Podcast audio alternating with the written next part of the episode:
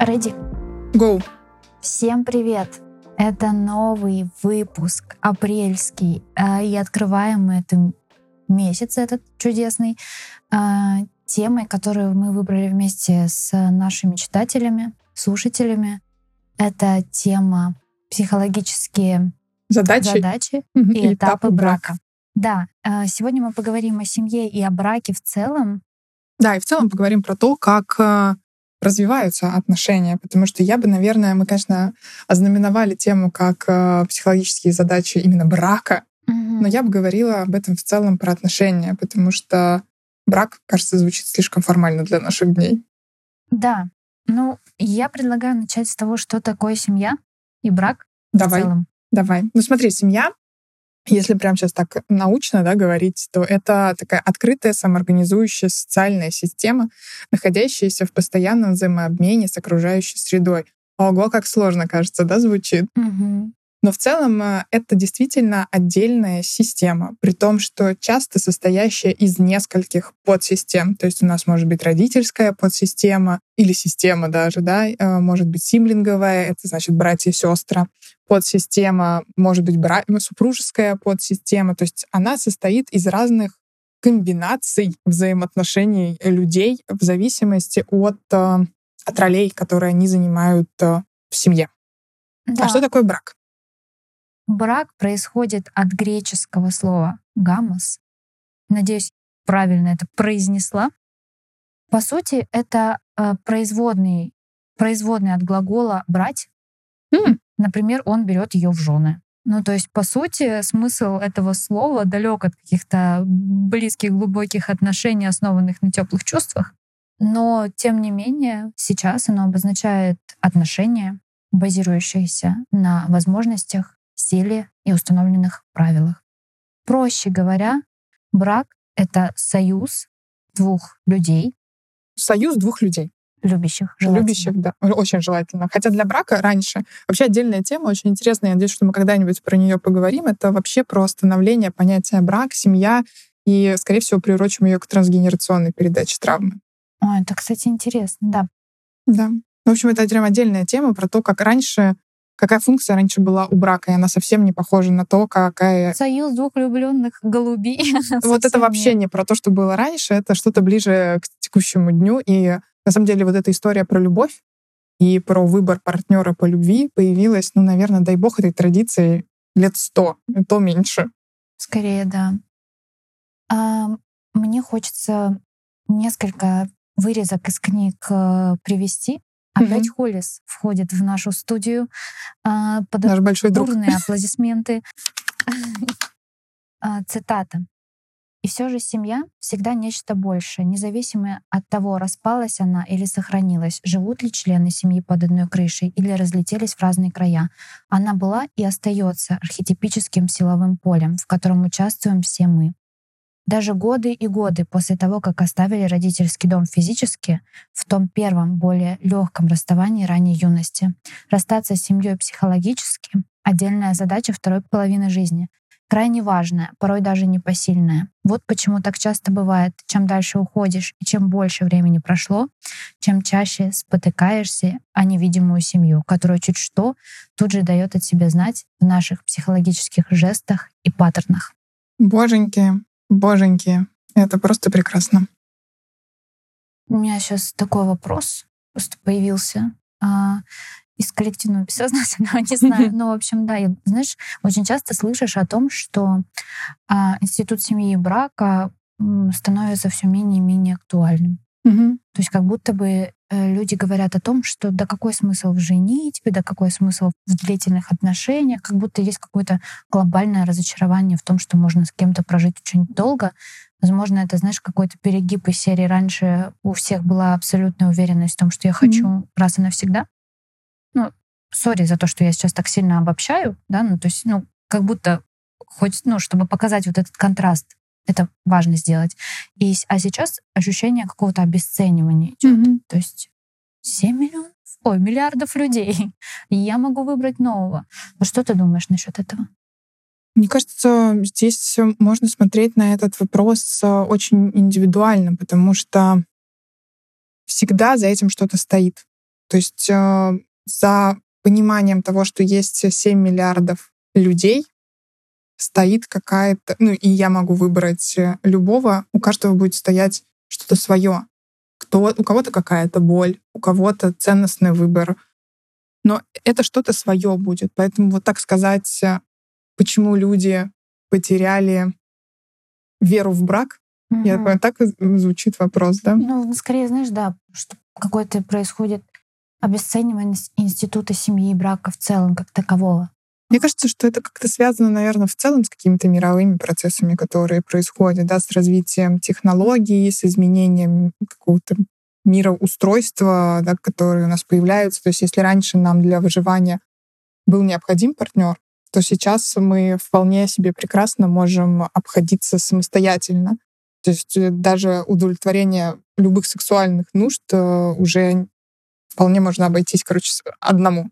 Ну, это правда. И как бы и тогда возникает вопрос, э, а зачем? То есть как будто бы раньше людей связывало больше, больше обязательства, то сейчас э, это вопрос свободного выбора, и он всегда гораздо сложнее. Угу. Знаешь, мне кажется, что здесь есть э, две таких важных штуки. Первое — это умение строить длительные отношения, угу. то есть видеть в этом ценность. Угу.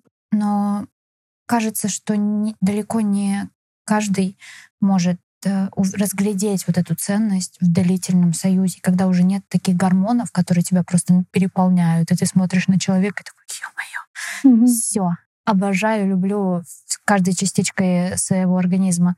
То есть это вот, наверное, первый момент. А второй момент э, важный, который, мне кажется, символ, ну вообще для чего нужна семья и брак, это инициация.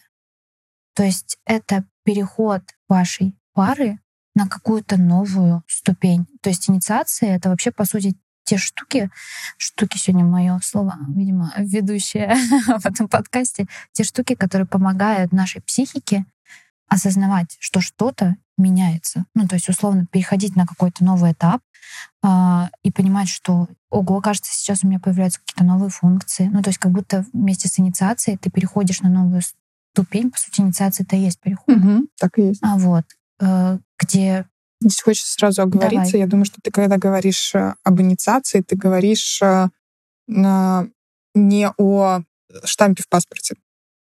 Я говорю о выборе партнер, ну и о штампе на самом деле в том числе, о свадьбе, как о... О ритуале. О ритуале, да. Вот. Этот момент как бы хочется прямо подсветить, потому что часто люди воспринимают э, историю про инициацию и про переход в браке, да, то есть как, как вступление в брак, а вступление в брак очень часто слышится равно как э, штамп в паспорте. Но здесь штамп в паспорте вообще выступля... выступает скорее как ритуал, как какой-то момент перехода как раз этой самой инициации. Но выбрать, да. как вы хотите осуществить этот ритуал, всегда можно индивидуально. Ну да, вот, например, э, господи, Меган Фокс, если я не ошибаюсь, э, со своим э, бойфрендом кровью поделились друг с другом. Прекрасный пример, конечно. Выпили кровь друг друга. Да, вместо выездной регистрации, знаешь, у озера с горами. Ну да, но это правда. У всех они разные. Просто я, наверное, говорю о том, который в нашем культурном коде, в российском. На этой ноте как раз хочется уже сразу переходить к жизненному циклу. Погнали. Вообще у жизненного цикла есть а, два закона, которыми он а, управляется. Но этими законами же управляется и вся наша психика. Угу. Это закон гомеостаза и закон развития. Угу. А, это значит, что согласно закону гомеостаза наша деятельность а, постоянно направлена на сохранение постоянности, постоянно на постоянности, вот так вот, угу. и стабильности. То есть это стремление сохранить свои сущностные свойства во взаимодействии с средой, обеспечивая выживание системы. То есть мы э, стремимся создать э, и сохранить стабильность того, как сейчас существует прямо все моменты, как мы привыкли делать, нам хочется закрепить угу. и устаканить, чтобы сохранить чувство безопасности. Угу. И это как раз вот про выживание. Но второе направление движения — это развития. И это, по сути, изменение. То есть э, система и наша психика постоянно находятся в состоянии изменения. И этот закон подразумевает, что семья находится в бесконечном как раз э, переходе из этапа в этап. То mm-hmm. есть про то, что ты сказала, то есть семья, как и человек, на протяжении всей жизни проходит определенные процессы инициации. Mm-hmm. И как раз вот эти процессы инициации и этапы, которые идут э, в процессе изменений и по закону развития, это и есть жизненный цикл семьи. То есть это что такое вообще в целом, да, жизненный цикл семьи? Это последовательность этапов, которые проходит в своем развитии семья. Все. Прекрасно. Все просто и понятно. Да. Кстати, интересно, что вот этот жизненный цикл семьи с точки зрения психологии рассматривало огромное количество авторов и продолжает рассматривать огромное количество авторов и категоризировали их по очень разным принципам. То есть кто-то их э, смотрел на критерии наличия или отсутствия детей в семье, возраста детей. Кто-то смотрел на это с точки зрения вообще количества прожитых лет с супругами в браке. Да? То есть есть понятие молодых браков, совсем молодых браков, средних браков и пожилых браков. Если что, пожилые браки — это более 20 лет вместе. А также есть а, понимание по стадиям супружеских отношений. Мне очень нравится, это, это Навайтис говорил, что есть а, добрачное общение, есть брак, есть этап медового месяца. И этот этап длится не только весь медовый месяц, а это примерно первые два или три года жизни семьи. Серьезно, так долго? Да не бывает такого. Я не верю. Вот так вот. Есть этап молодой семьи, зрелая семья и семей э, вообще старшего возраста. Угу. Я хотела поговорить про то, как в целом развиваются отношения между партнерами. Давай. Первая стадия, которую мы все проходим и которую мы все очень любим, это симбиоз или влюбленность. Помнишь, да, вот это состояние влюбленности, которое ну, проживаешь невозможно. на невозможно забыть, невозможно. да? Это это какое-то вообще волшебное чувство.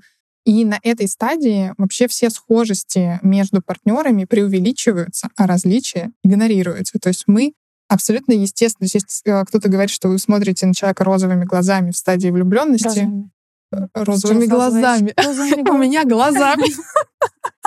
Это когда очки перерастают в глаза, видимо. Ну, по сути, наверное, так и происходит. Потому что там максимальная идеализация партнера. Абсолютно. Он такой хороший, господи, она так вкусно готовит. Да. И это абсолютная правда, и это абсолютно нормально, потому что без этой стадии мы могли бы и не сблизиться. Если бы мы сразу видели людей такими, какие они есть, было, было, было бы много сложностей. И по сути это как раз этот выброс гормонов, который происходит на стадии влюбленности, нам необходим а, для проживания, для сближения а, друг с другом, да, для того, чтобы подпустить друг друга на необходимую дистанцию, чтобы перейти к следующему, к следующей стадии. Но здесь а, мне хочется сказать про то, что на этой стадии очень часто путаются два понятия — любовь и влюбленность. Угу. По сути, когда речь идет а, о первой, по первому этапу, то там, конечно же, мы в большей степени говорим про влюбленность. Этот этап даже называется как влюбленность. И мне вот здесь сразу вспоминается Роберт Джонсон. А, у него есть прям отдельная книга «Мы. Глубинный аспект романтической любви». И есть цитата про различия любви и влюбленности. Я прям просто зачитаю. Любовь значит пройти от начала до конца весь опыт соединения одной человеческой жизни с другой, воспринимать обычное как исключительное если любовь 110 вольт сетевого напряжения, то влюбленность — это 100 тысяч вольт сверхчеловеческой энергии, которая не может долго сохраняться в человеческих условиях. Влюбленность — это удел богов. Она существует вне пространства и времени. И это то, с чем мы сталкиваемся очень часто на этом этапе, когда проходит влюбленность. То есть влюбленность проходит. Это нормально. И надо сказать, что на этом этапе еще а, огромная пространство предоставляется нашим проекциям. Да, конечно. То есть э, здесь э, каким бы человек, может быть, и пытался показать себя самим собой, хотя, ну, как бы часто действительно мы хотим показать себя с наилучшей стороны, Но даже если мы максимально откровенны с партнером, то здесь никуда не спрятаться от его проекции, когда он видит тебя такой или таким, каким хочет видеть твой партнер, потому что, ну, потому что это гормоны, друзья. Ну, потому что мы смотрим на человека через призму вот этих вот розовых глаз, висячков. Mm-hmm. Действительно, мы хотим видеть только сахар. Когда мы говорим про взаимоотношения, про контакт с другим человеком, особенно про близкий контакт э, с другим человеком, это нормально, что наша защитная реакция начинает сразу что-то проецировать. Более того, это еще и привычка, да, то есть мы же чаще всего кого туда проецируем? Мам и пап. Это какой-то очень э, важный и значимый объект из детства. Следующая стадия, она называется дифференциация. И психологическая цель данной стадии — это вообще-то восстановление границ каждого партнера. На этой стадии мы начинают проявляться различия. Мы, наконец-то, снимаем партнеров с пьедестала и начинаем видеть их реальными. И в этой стадии бывает тяжело и больно, и нам очень часто хочется вернуться обратно в симбиоз. Либо вообще разорвать эти отношения и опять же вернуться в симбиоз, но, возможно, уже с другим. другим партнером, да, с другим да. партнером, потому что видеть человека реальным может быть больно. Когда мы начинаем осознавать, что он, оказывается, у него есть свои чувства, свои увлечения, какие-то свои недостатки, и он в целом может не совпадать с нашим представлением о нем. Это чем-то похоже, знаешь, на детскую стадию, когда ребенок растет, и когда он, он переходит на депрессивную позицию, э, то он начинает понимать, что его мама, оказывается, может быть э, и хорошей, и плохой одновременно. Угу. И это тяжело. И это важно, потому что нам, нам действительно нужно разъединяться, мы не можем жить в постоянном слиянии, нам нужно возвращаться с небес на землю и жить свою жизнь. Иначе, если бы мы постоянно находились под властью этих гормонов, какое-то время, скорее всего, от этого все равно устали. И это важно э, разглядеть настоящее лицо человека немножко отойти от своих проекций, и здесь, наверное, могут появляться вот эти упреки. Почему ты раньше был другой? Вот раньше, в начале mm-hmm. отношений, ты там мне с утра до вечера писал. А сейчас что? Где твое внимание? Или наоборот, упрек к девушке там. В начале отношений ты красилась, надевала юбочки, постоянно ухаживала за собой. Почему сейчас пучок? Что это такое? И не обязательно их произносить, они могут звучать внутри нас.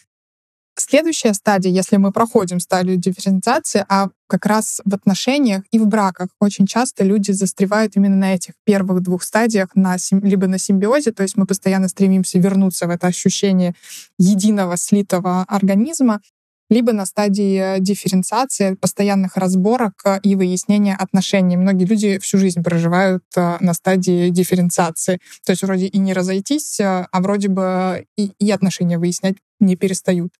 Следующая стадия, она тоже очень важная, это обучение. То есть, по сути, а, в этот момент мы начинаем идти с партнером параллельно. Мы разворачиваемся во внешний мир. Это э, цель вообще этого процесса а, чтобы пара сохранила между собой эмоциональные связи а, во время своего развития во внешнем мире. То есть здесь, ну, как бы, помимо того, что развиваются наши отношения, мы тоже развиваемся. И мы учимся как внутри пары, так и снаружи. Это наше параллельное движение, на котором важны автономность и индивидуальность, где мы воссоздаем себя как личности. И на этой стадии а, эго или такое внимание к себе более важно, чем даже развитие самих отношений. И этот этап вообще несет огромное количество потенциала и расширения сознания. Но он может проявляться в болезненных переживаниях, потому что конфликты в, в парах усиливаются на этом этапе. Следующий — это этап установления отношений. Это когда мы учимся находить баланс между «я» и «мы». Мы прошли стадию обучения, мы уже уверены в своей индивидуальности, и мы учимся выстраивать отношения с реальным человеком.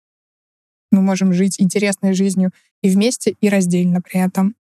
И последняя стадия — это вообще взаимозависимость.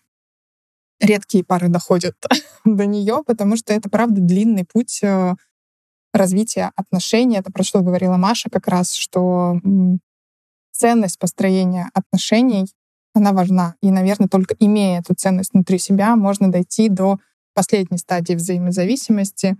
Это фаза постоянства, в которой совершенство примиряется с реальностью и наступает стадия взаимозависимости. Мгм. То есть э, на этой стадии два хорошо интегрированных индивидуума успешно нашли себя в жизни, установили между собой прочную связь, удовлетворяющую обоих, и сформировали отношения, основанные скорее на развитии, чем на потребности. Да, и здесь еще хочется добавить, что взаимозависимость и созависимость Разные вещи. Абсолютно, да. То есть оно может звучать как что-то очень похожее, но все-таки разные, потому что как раз созависимость это, это даже это вот это не стадия симбиоза, хотя чуть-чуть похоже. Скорее вот созависимость, она куда-то туда может э, быть похожей с этим этапом, потому что по сути, созависимость — это история про то, что вы как раз-таки не можете друг без друга. Мгм. То есть вы настолько друг, друг другу...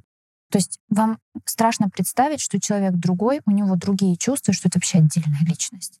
А взаимозависимость — это как раз когда ты понимаешь, что человек другой, тебя его инаковость не ранит, не раздражает, а наоборот, может быть, вдохновляет и уси- усиливает то, что в тебе э, Мгм. самом не хватает. Комплементарность появляется в паре, дополней, дополняемость. Да, да. И как раз вот э, здесь э, это звучит действительно как э, единственный э, здоровый сценарий развития отношений, когда который сейчас очень растиражирован во всех э, социальных сетях и научно-популярной психологии, когда вы две самостоятельные личности, и вам классно вместе, а вот, точнее, вам классно по отдельности, но еще класснее вам вместе. Вы выбираете быть вместе. Вы способны жить э, жизнь самостоятельно и счастливо способны жить жизнь самостоятельно, но вы выбираете быть с другим человеком. Да, и это очень классно. Да. Мы поговорим о этапах и задачах, которые присутствуют на этом эм, этапе. Да, я сейчас поняла, что я смотрю на время, и как-то какая-то тема оказалась э, очень большая. Она очень интересная, Мгм. действительно. И прям на нее можно смотреть с разных ракурсов. Ну, А, Первый этап — это монада. До того, как ты еще вступил в отношения, цель этой, этого этапа а, достичь какой-то эмоциональной и экономической самостоятельности личности, научиться принимать ответственность за себя и за свою семью. Опять звучит как что-то идеальное, скорее всего, и редко мы входим в отношения уже действительно взрослыми, самостоятельными людьми, к сожалению. И часто нам приходится достигать эту цель уже в браке, но тем не менее. А задачи этого этапа — это эмоциональная дифференциация «я» от... э, Ну, то есть моя эмоциональная дифференциация от семьи моих родителей. короче, сепарация от э, мамы с папой. Проще говоря, да. То есть я понимаю, что я отдельный другой человек. А, развитие а, интимности, межличностных отношений, то есть способности любить и быть любимым в отношениях с противоположным полом, а, и поиск брачного партнера, и становление я личности через приобретение профессии и достижение экономической независимости. То есть, по сути, накопление тех навыков, которые помогают вам стать взрослой личностью, готовой к отношениям. Да-да-да, так хочется сделать э, про взрослую личность. Можно послушать наш второй подкаст про взросление. Да. Следующий этап брака, хотя тоже интересно, да, что монада считается первым этапом брака, Э, хотя это подготовительное По сути, да. подготовительный этап. Нулевочка до Нулевочка. класса. Да-да-да. А, Следующий этап или первый, ну, как бы, если это нулевочка, то это первый, да, по сути, этап брака — это диада или заключение брака, образование союза, новой ячейки общества или новой э, семейной системы. И задачи на этой стадии, их много, кстати, на, на этой стадии много-много-много задач. Цель — это формирование новой семейной системы на основе пр- пройденной инициации. А задача — это выработка и согласование общих семейных ценностей и семейного уклада. Это как раз формирование того «мы», а, которым а, вы становитесь. Следующее — это решение вопросов а, иерархии, распределение ролей, определение финансово-экономического статуса семьи, организация семейного бюджета, решение территориальной проблемы семьи, то есть где вы будете проживать как семья. Организация досуга, то, как вы как семья проводите э, свой отдых, выработка общей позиции в отношении будущего семьи, а, планирование основных жизненных целей. Это то, когда вы смотрите вперед вместе и как вы видите свое будущее. Установление отношений с расширенной семьей, а следовательно с нашими родителями и родителями другой, друго, другого партнера. Своего партнера. Да, да, твоего партнера. Смотрите, сколько задач, огромное количество задач, которые мы должны сделать до перехода на второй этап или на третий. Да, и очень интересно, что обычно этот этап как-то проскакивается и сразу появляется, ну, бывает так, давайте опять без обобщений, бывает так, что очень быстро появляются дети, а по сути до того, как появится ребенок, вам бы научиться быть супругами, понять, что значит быть мужем и женой друг другу, какие у нас цели, какие задачи, куда мы движемся mm-hmm. и куда мы приведем малыша вообще по сути. Ну да, если делать отсылку вообще про развитие отношений, то классно бы прийти уже на этот момент хотя бы на стадию обучения. То есть на стадию, когда вы можете идти параллельно друг с другом, когда вы понимаете отдельность, видите отдельность друг друга, и при этом понимаете ценность э, вашей семьи. То есть вот вашего «мы» и формирование «мы» — это, по сути, основная задача этого этапа. Здесь же, кстати, очень много достаточно приземленных да, вещей. То есть это ну, определиться да. с тем, кто главный в семье, какие роли, то есть кто за что отвечает в семье, как будет распределяться финансы, как вы зарабатываете, как вы тратите, как вы отдыхаете. Очень много вопросиков, э, о которых на этом этапе не задумываются. Следующий этап, да, это, как Маша и сказала, это триада угу. или семья с маленькими детьми. Да, и цель э, этого этапа — это начать реализовывать функцию воспитания детей, расширять семейную систему с включением в нее нового маленького малыша. А, и здесь э, задачи, по сути, направлены на то, чтобы выстроить отношения э, диады, которая уже сформировалась, с новым членом этой семьи. Э, изменение, по сути, перечислю сейчас эти задачи. А, первое — это изменение структурно-функционального строения семьи с формированием супружеской и родительско-детской подсистем. Подсистема — это то, как раз о чем Лена говорила до этого. Здесь происходит формирование родительской позиции матери и отца. Вы, у вас появляются новые роли. То есть вы больше не просто муж и жена, и больше не просто а, любящие друг друга люди. У вас появляется еще третий происходит выработка стратегии, тактики и методов воспитания, а, их реализация. Здесь, кстати, интересно, что появляются новая совершенно грань партнера, когда ты видишь, как он взаимодействует, то есть ты можешь наблюдать, как он взаимодействует с детьми чужими, угу. но когда появляется ваш малыш, здесь вылазит столько его э, каких-то его собственных родителей в нем самом. Вот Конечно. хочется, наверное, сказать. И Вообще стадия история, сейчас я постараюсь быстренько сделать. Не спеши. А, вступление про то, что когда появляются дети, а, с точки зрения психологии нас вообще отшвыривает. То есть а, я не очень хорошо знаю истории про мужчин, что с ними происходит, но мне кажется, что примерно то же самое. А вот женщины, которые рожают после родов, а, переносятся психически на стадию а, своего детства. То есть они прямо регрессируют на уровень проживания а, себя в младенчестве. То есть и здесь очень важно, как мама с ними тогда обращалась, а, было ли там контейнирование, внимание и так далее, потому что так себя будет чувствовать теперь она как мама. То есть она прямо идентифицируется с собой как с младенцем, и отсюда же еще, кстати, возникает очень часто депрессия послеродовые. Так что это даже вообще не миф, там столько триггерится из детства, потому что там прямо острым э, ножом выскакивают все те боли и переживания, которые мы когда-то испытывали в самом даже младшем возрасте. Да, и здесь э, э, классно ложится цитата Юнга о том, что обычно сильнейшее психологическое воздействие на ребенка оказывает жизнь, которую его родителям не удалось прожить. О, да. Здесь ну, да. Э, место тоже миллионам, триллионам проекций. И еще одна задача на этой стадии — это установление новых отношений с расширенной семьей, исключением для прародителей ролей бабушек и дедушек. То есть ваши родители тоже обретают новые роли на этой стадии. Следующий этап у нас э, семья с детьми подросткового возраста. На этой стадии Основная цель — это развитие семейной системы с учетом растущей независимости детей и включение заботы о старшем поколении. И здесь, наверное, основные задачи — это пересмотр системы детско-родительских отношений для того, чтобы увидеть, что и признать, что права подростков на взрослость, предоставить им необходимую возможность а, в независимости и самостоятельности. То есть здесь для родителей очень тяжелый этап, а, когда нам нужно потихонечку отпускать контроль и давать а, больше простора для деятельности самих детей. Следующая задача — это забота о старшем поколении семьи. И, по сути, происходит такое пере, как это сказать, перестроение, да, изменение весовых категорий в поколениях вообще большой-большой нашей семьи. То есть не только нуклеарная. Нуклеарная — это семья парная группа. Мгм.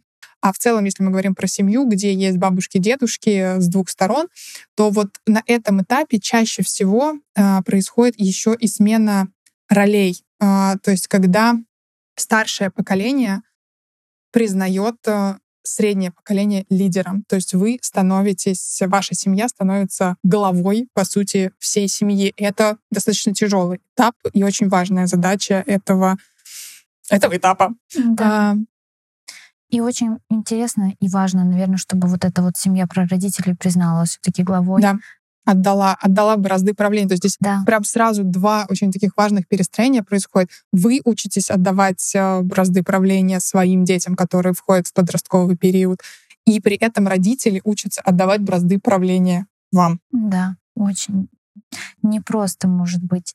Перейдем к следующей стадии, наверное. Да. Будем дольше на ней останавливаться. Это стадия, когда происходит отделение детей, приобретающих взрослых статус или семья со взрослыми детьми.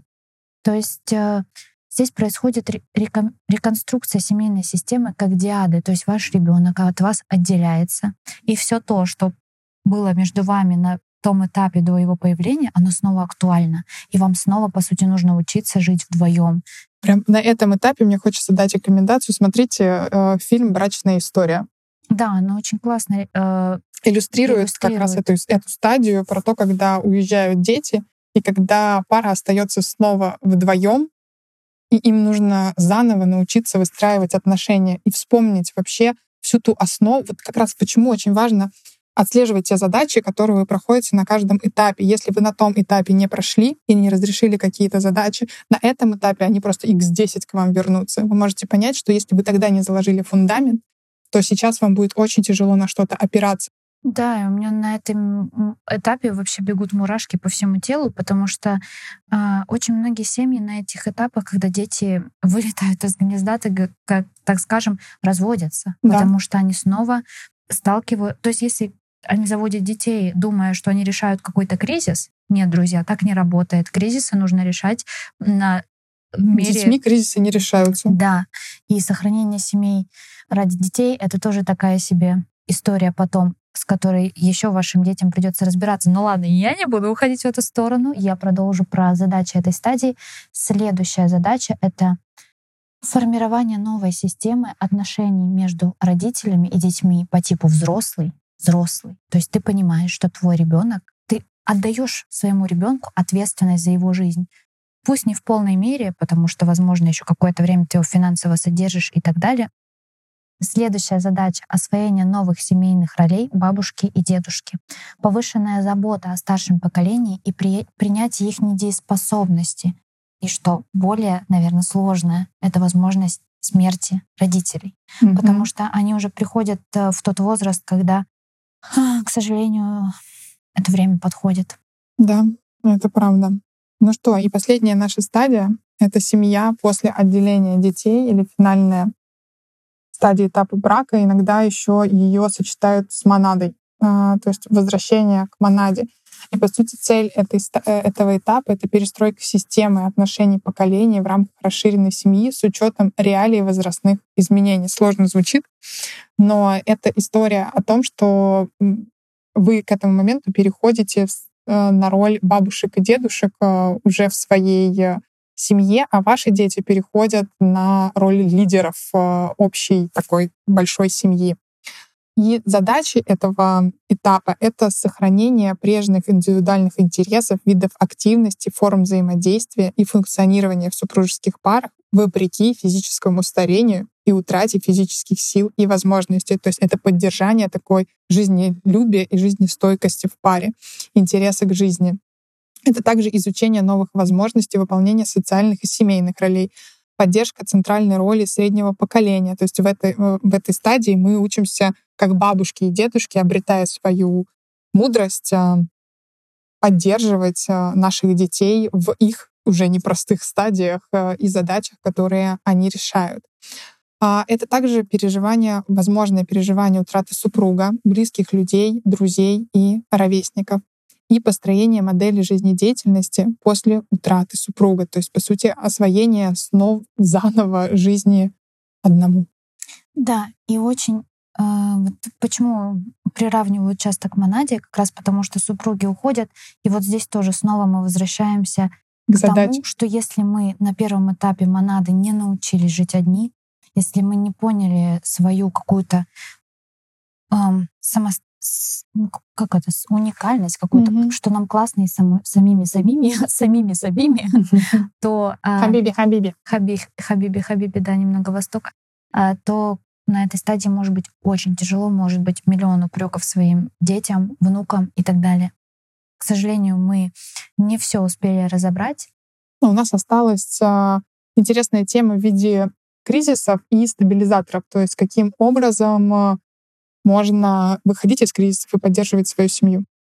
На этом хочется закончить. И, наверное, хочется закончить э, идеей того, что старайтесь проживать этапы по ходу их существования и не перетаскивать слишком много в следующий этап. Так, возможно, жить будет немножечко полегче. Мне хочется прямо здесь еще сказать про цитаты Фрома, она, конечно, немножко про другое, но почему-то она мне сюда тоже ложится, да, что изучайте глубины бессознательного. Это путь открытия к себе и другому человеку. Этим открытием мы обязаны не теоретической мысли, а эффективному переживанию. Живите жизнь, короче, друзья. Да, аффект, аффект — это эмоция. Будьте открыты для всего этого. И до встречи. Любите друг друга. Любите друг друга и до встречи в новом выпуске. Всем See пока. you.